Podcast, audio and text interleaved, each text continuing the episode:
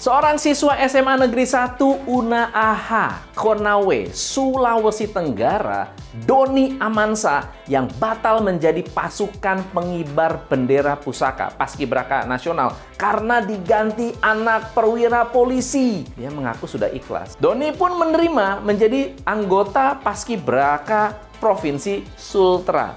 Ini adalah praktek nepotisme. Kita kupas tuntas tentang nepotisme Gen Z.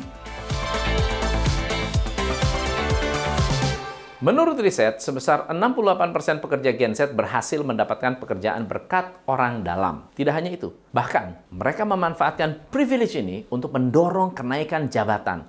Menurut CEO Applied, Kiati Sundaram, salah satu alasan Gen Z melamar pekerjaan karena kondisi dunia kerja hari ini yang tidak realistis. Make sense nggak sih? Dan bagaimana nasib mereka yang memiliki skill tetapi kalah dalam koneksi orang dalam? Di episode POV kita kali ini, kita akan membahas mengenai fenomena orang dalam dan bagaimana cara agar Anda yang tidak memiliki koneksi tembus di dunia pekerjaan. Strateginya ada di sini. Tapi sebelum kita lanjutkan, pastikan Anda sudah subscribe di channel ini.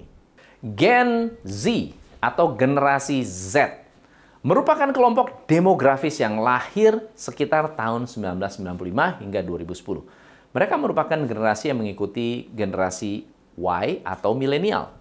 Label Gen Z telah digunakan secara umum untuk menyebut generasi muda saat ini yang tumbuh dewasa di era teknologi digital dan internet yang semakin maju.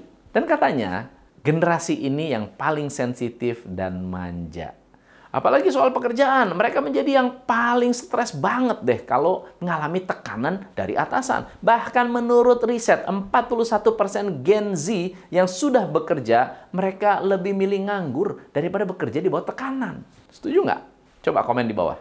Tapi yang lebih mengkhawatirkan, menurut McKinsey yang dikutip dari website Kompas.com menyebutkan bahwa mayoritas Gen Z kalau stres mereka enggan kalau harus menemui psikolog atau psikiater, melainkan lebih memilih mencari informasi kesehatan jiwa di TikTok atau platform sosial media lainnya.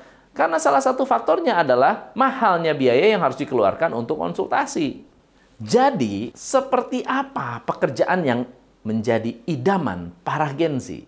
Berdasarkan riset yang dilakukan oleh Mark Plus Institute, ketika memasuki dunia kerja, Gen Z memilih pekerjaan yang memiliki komunitas yang sportif, baik dari sisi partner kerja atasan sehingga kemudahan untuk menyampaikan aspirasi. Namun, seperti yang sudah dijelaskan di awal, Gen Z meraih 75% keuntungan dari sebuah nepotisme, padahal mereka dikenal sebagai kaum anti diskriminasi.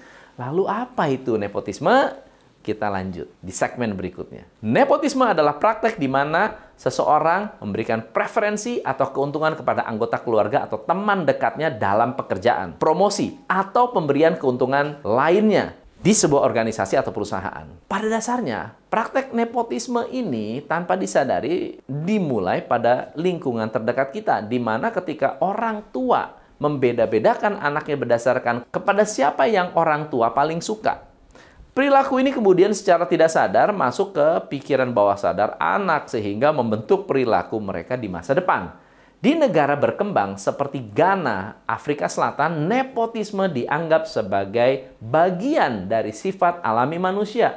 Dan di negara maju seperti Italia, praktek nepotisme hadir ketika seseorang sudah dewasa. Sebagai contoh, ketika tahun ajaran baru, mahasiswa yang keluarganya memiliki relasi politik, akan lebih mudah dibimbing oleh profesor yang sudah terkenal. Sehingga kesempatan yang seharusnya didasarkan pada kualifikasi kompetensi atau prestasi seseorang malah dipengaruhi oleh hubungan pribadi atau ikatan keluarga.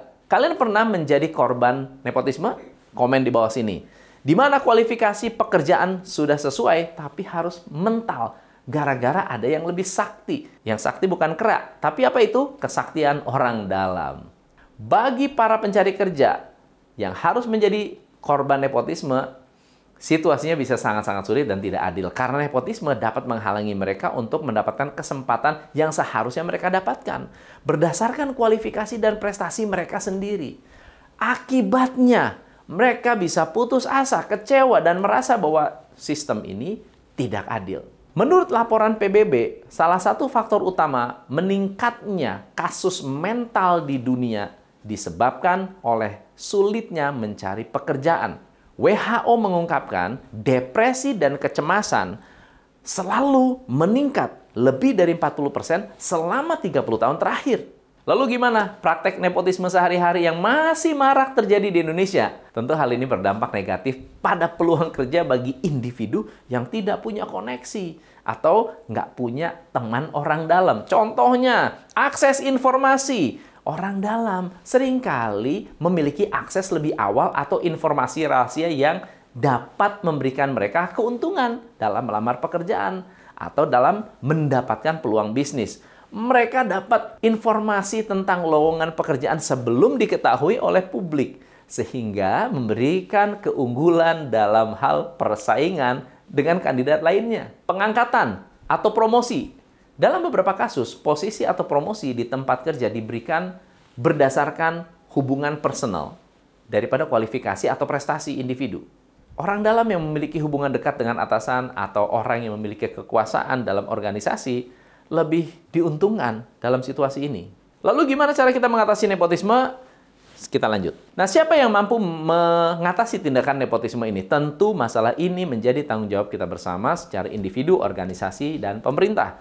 Di Amerika terdapat undang-undang yang melarang seorang pegawai negeri mempekerjakan atau mempromosikan anggota keluarganya apabila melanggar akan ada tuntutan diskriminasi yang berlaku. Dalam hal pekerjaan, bersaing dengan kandidat yang memiliki orang dalam memang bisa jadi tantangan, tapi bukan berarti tidak mungkin untuk berhasil. Berikut ini adalah beberapa langkah yang bisa Anda lakukan untuk menang.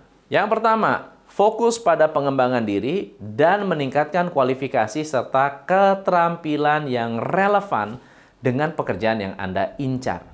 Dengan memiliki kualifikasi yang solid dan kompetensi yang kuat, Anda dapat menunjukkan value Anda kepada perekrut atau pengusaha yang berfokus pada prestasi dan kemampuan. Meskipun kandidat dengan orang dalam memiliki keuntungan dalam hal koneksi, jangan menyerah.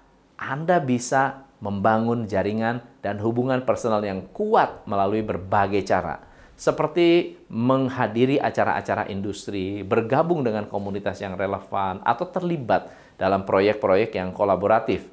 Jaringan yang solid dapat memberikan peluang dan informasi tentang lowongan pekerjaan yang tidak hanya bergantung pada nepotisme. Yang kedua, gunakan media sosial dan platform profesional seperti LinkedIn untuk memperluas jangkauan dan meningkatkan profil Anda.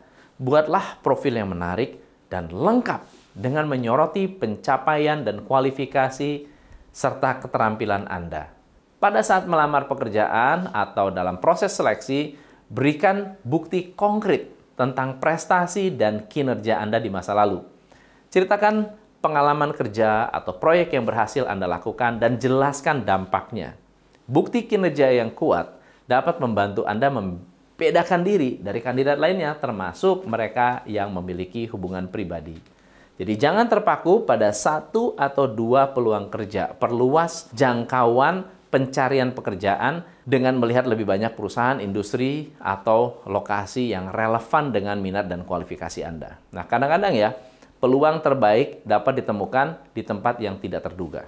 Ingat bahwa meskipun kandidat dengan orang dalam mungkin memiliki keuntungan awal, tapi bukan berarti mereka cocok atau berhasil di pekerjaan itu. Banyak faktor yang berperan dalam pengambilan keputusan akhir perekrut, termasuk kualifikasi kepribadian dan kemampuan untuk beradaptasi.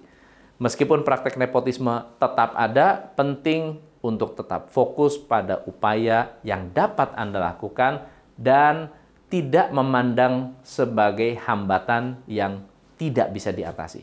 Dengan mengikuti pendekatan yang proaktif, terus meningkatkan diri, dan mencari peluang yang lebih luas, Anda dapat meningkatkan peluang Anda untuk berhasil dalam menghadapi kandidat dengan orang dalam. Tetap semangat, saya Tom MC Ifle, salam pencerahan. Hanya di Top Coach Indonesia.